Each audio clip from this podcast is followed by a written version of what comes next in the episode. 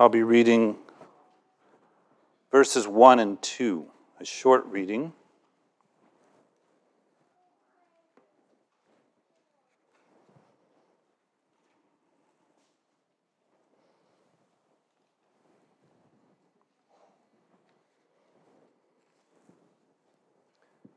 Congregation, listen carefully. This is the very word of God. In those days, John the Baptist came preaching in the wilderness of Judea Repent, for the kingdom of heaven is at hand.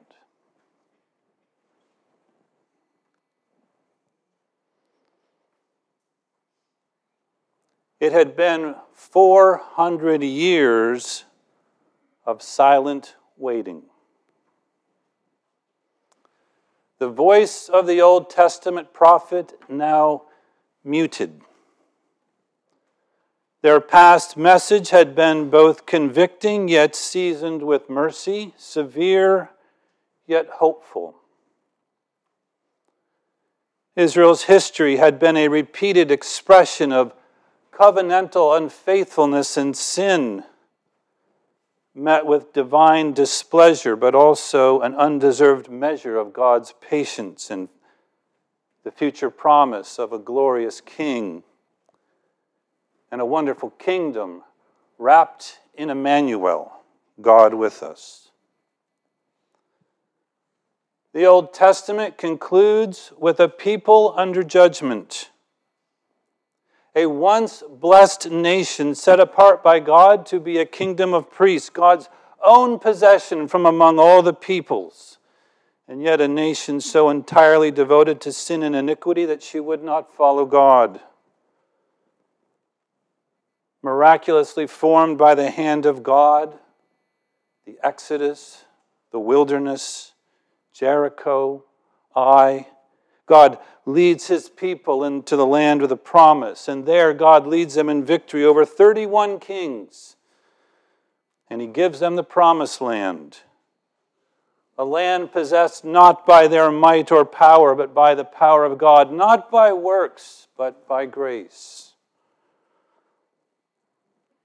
And oh, what a beautiful land! A land flowing with milk and honey, a land of grapes and pomegranates and figs, a land of hills and valleys, a land that drinks the water from the rains of heaven. And Israel loved the land. She loved its milk and honey.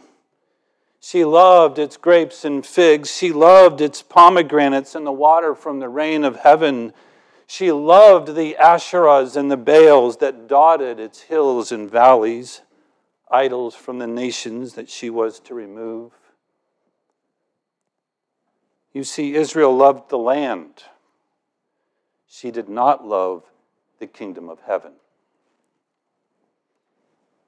Now, you might say to me, Israel not love the kingdom of heaven?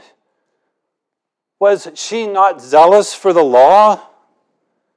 Indeed, she was. She had great zeal for the law. In fact, twice a day she would recite the Shema, that creed from Deuteronomy 6, uh, reaffirming their devotion to the law. Hear, O Israel, the Lord is our God, the Lord is one. And these words that I command you today shall be on your heart, and you shall teach them diligently to your children. And you shall talk with them when you sit in your house and when you walk by the way, and when you lie down, and when you rise up. Twice a day she would recite this creed, reaffirming their devotion to the law. But the Apostle Paul reminds us in Romans 10 that though they had great zeal for the law, it was not according to knowledge. Their zeal was fueled by a desire to pursue a righteousness of their own not a righteousness which comes from God by faith. And as a result, their interest in the law was self centered, it was but a means to an end. Israel had reduced the law to busy work. Their zeal never required that they take their ultimate interest off of themselves. Their pursuit of the law was merely a vehicle to induce God into blessing them. You see, their hunger was ultimately focused on this world. Where will I live? What will I eat? How will I secure comfort? Their interest in obedience was a means to manipulate God into satisfying these horizontal hungers.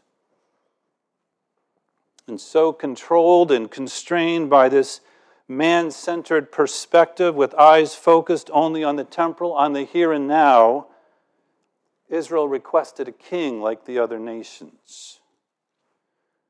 And in doing so, she rejected God as her king. And God granted their request in a most painful and literal way.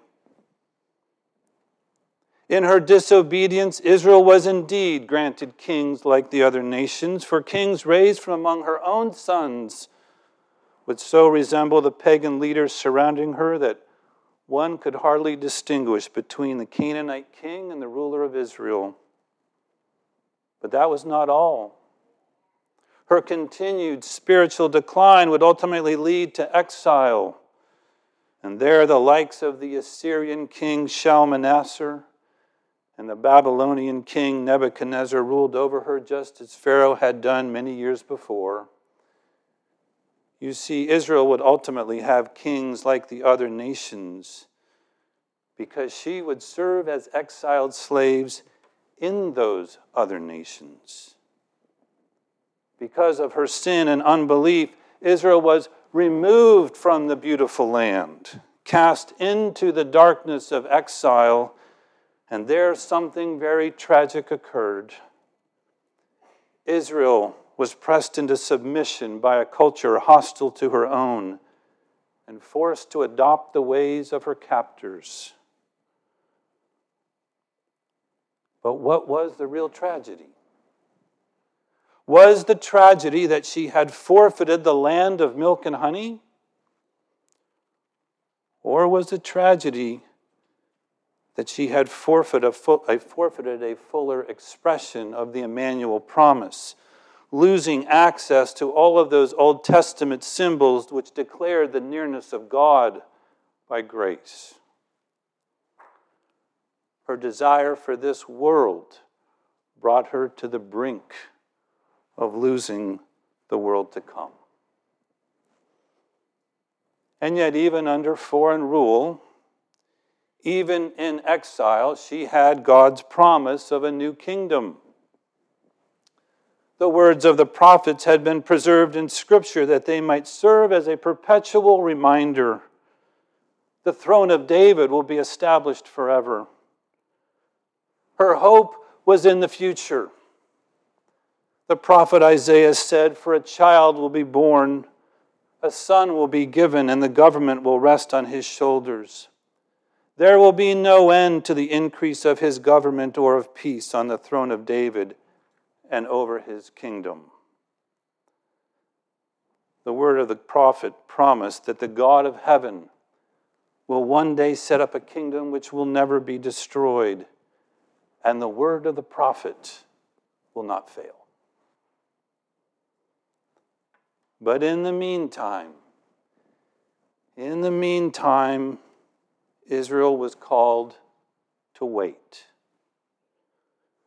Listen to the repeated words of the Psalms. Wait for the Lord. Be strong and let your heart take courage. Yes, wait for the Lord. Rest in the Lord and wait patiently for him. Wait for the Lord and keep his way. Wait for your God continually. The Lord is good to those who wait for him. Wait. Wait. Wait. And after 400 years of waiting, the prophetic tongue was loosed. and a lone voice in the wilderness proclaimed, Repent, for the kingdom of God is at hand. One more Old Testament prophet, John the Baptist, come to tell Israel about God's coming kingdom. Only now the Spirit of God stirs the prophet differently. Now the Spirit of God stirs the prophet to declare that the day of the kingdom was at hand. No longer wait, but now get ready.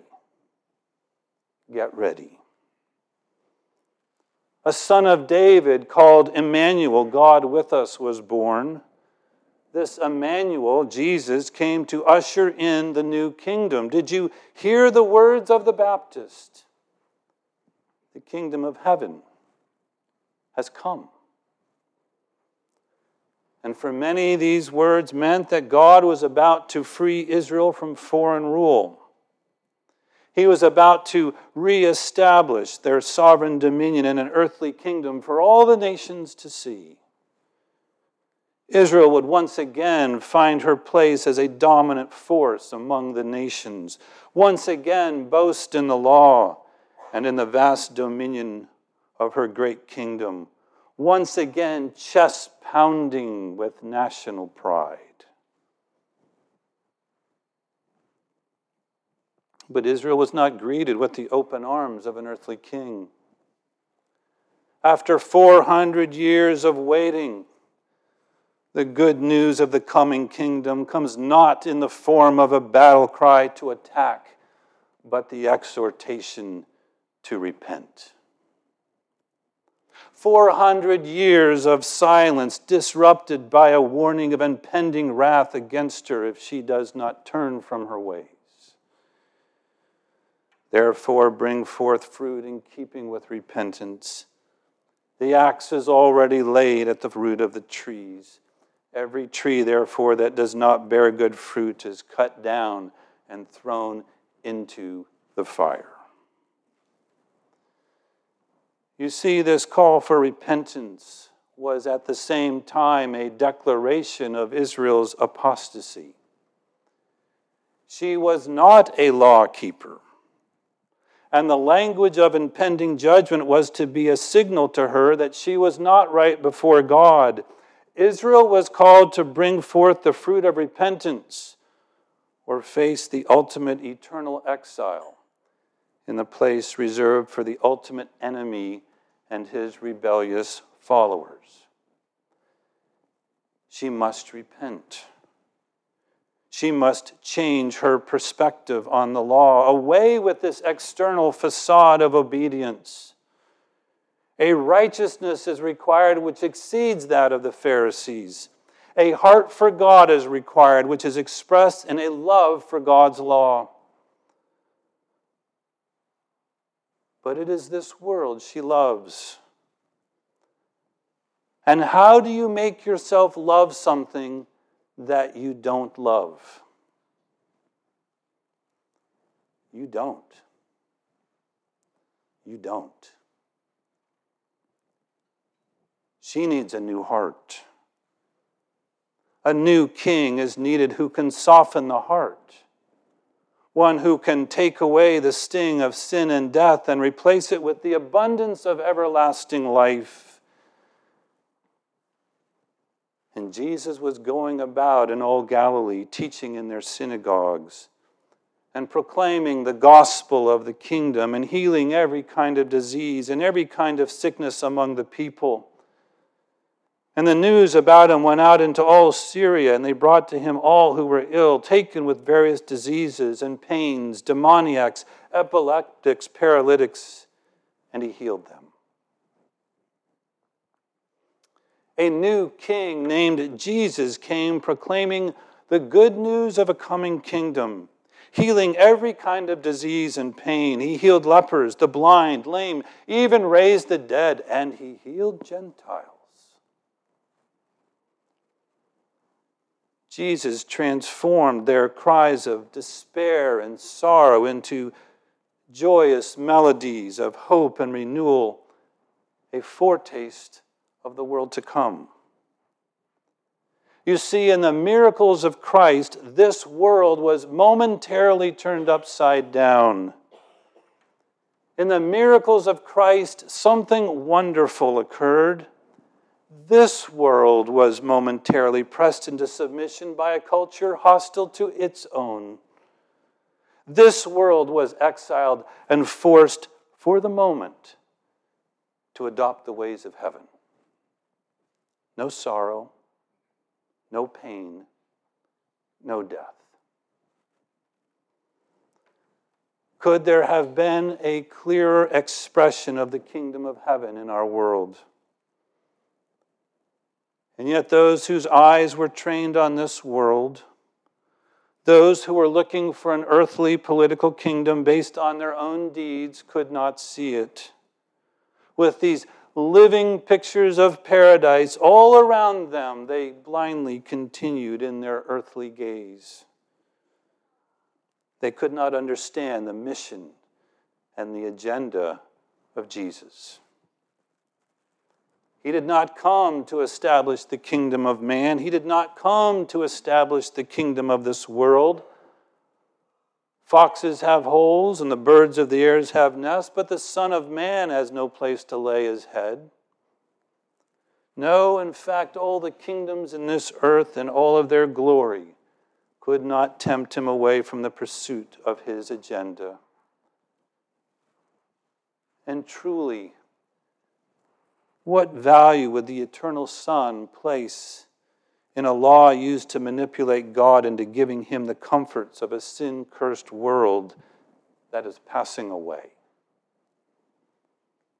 His mission was to fulfill the promise of Emmanuel. He came to establish the kingdom of heaven. He came to draw sinners to God in covenant union. And Jesus did not do this through some mere formal external adherence to the law. Rather, he loved the Father with all his heart, soul, mind, and strength. And he fulfilled the law in thought in word and deed. He showed himself to be the true man after God's own heart. And he submitted himself to the law at every point, refusing even to withhold his own life when called to drink the cup of the cross. My Father, if this cup cannot pass away, Unless I drink it, thy will be done. You see, brothers and sisters, the law for Christ was not merely a means to an end. He delighted in the law. For Christ, it was a glorious expression of the kingdom of heaven. His obedience flowed from the loving union he enjoyed with his Father. His obedience was the expression of a heart, a heart that was entirely focused on the blessing of glorifying and enjoying God forever. And this is the same obedience he requires of his subjects. This must be at the heart of our repentance.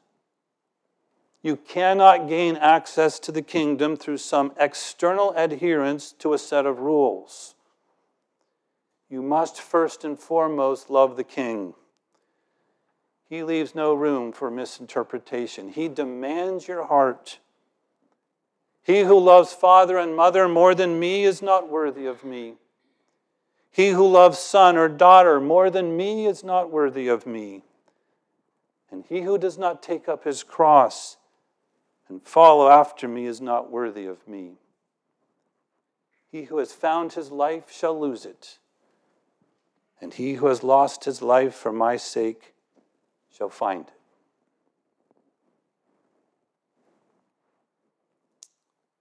But we all struggle. We are not yet what we should be. Not in action, not in words, certainly not in thought. We love Christ, but we have these habits, these patterns that betray our heart, our heart for God, and it seems we just can't shake them. And in the depth of our struggle, perhaps we wonder sometimes if we even really love Christ. And then there are those times where we feel like we're regressing, like perhaps we were holier and much more serious about our faith when we first believed than when we are now. And the bar can seem so high. It's as if we are told by God that He literally requires us to touch the moon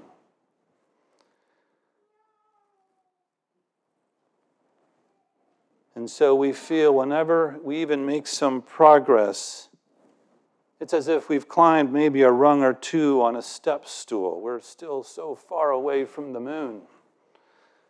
We still can't touch it. We're still not what we should be.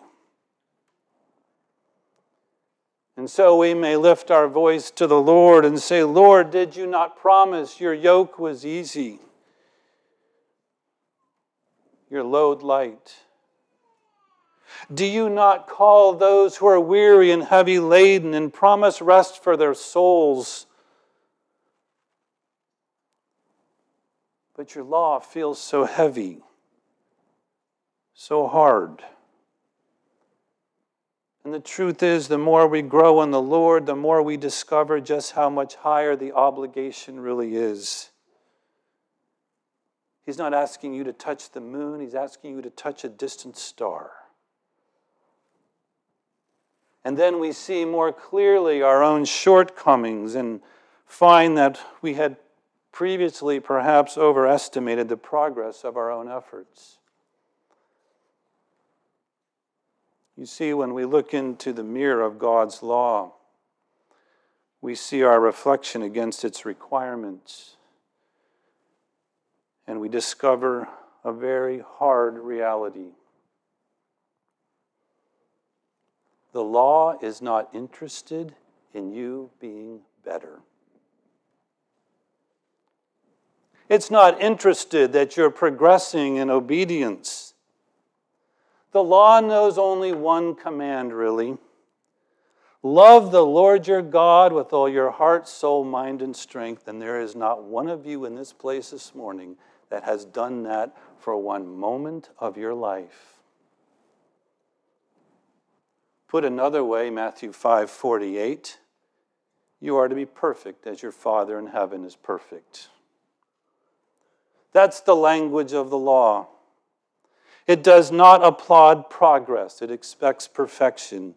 It does not pat you on the back and commend you for being a little bit better today than you were yesterday. The law will never, never flatter your efforts. And so, if you look to the law as a means of anchoring your confidence before God, then one of two things will likely occur. You will either become deeply discouraged at the impossibility of success, or you will implicitly reduce the demands of the law and become unjustifiably arrogant in your perceived progress.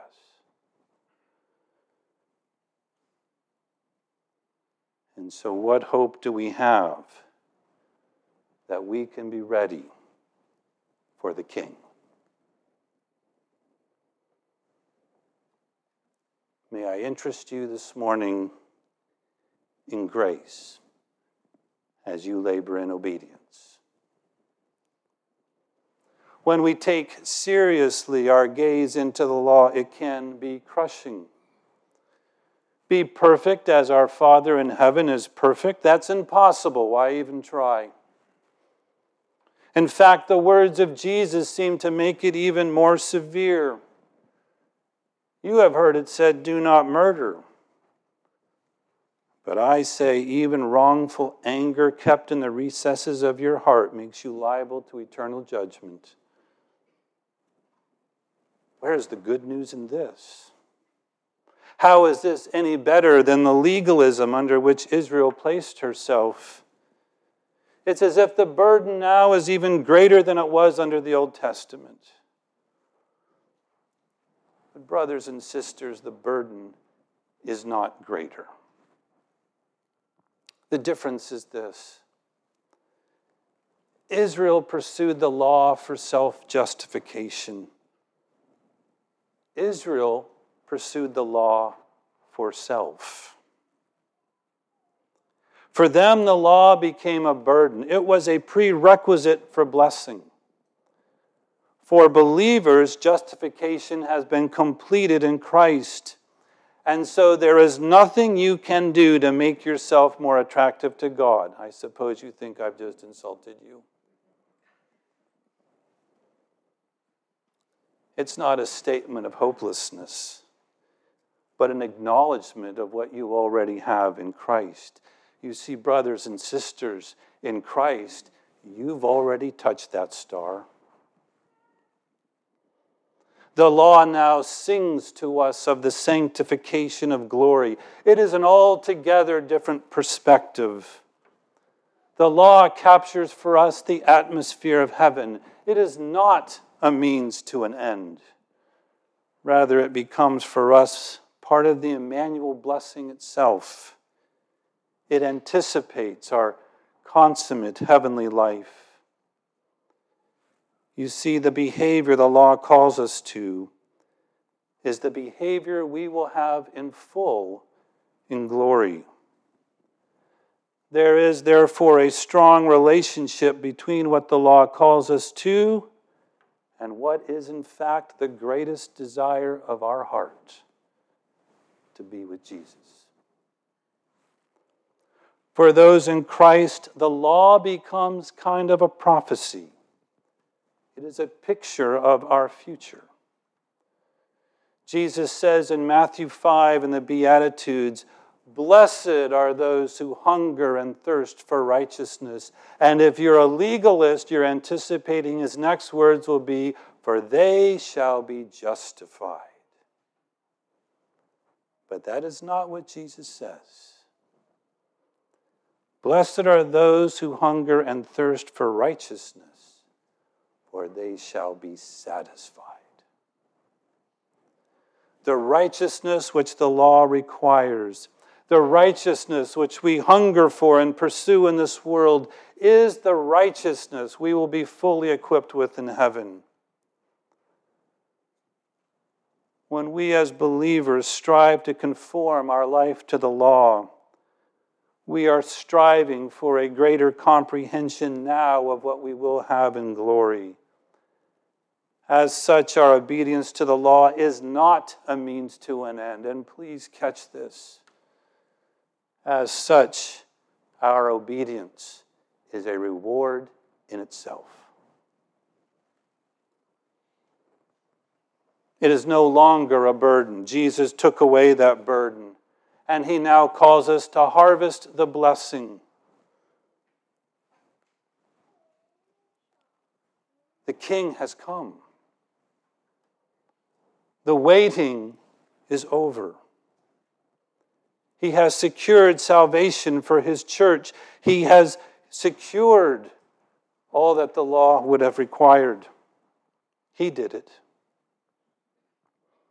And so the law no longer lectures us about the requirements for justification, but now more clearly sings to us of the glorified life in heaven before the face of God. And Christ has lavished his Spirit upon us and given us new hearts that we might embrace his law not as a way to manipulate God into earthly comforts, but as a reward in itself, as a foretaste already of the life to come. Israel loved the land. She did not love the kingdom of heaven. But the children of the true Israel love the Lamb. And in loving the Lamb, love the kingdom of heaven. And in loving the kingdom of heaven, love the law of God. Let's pray.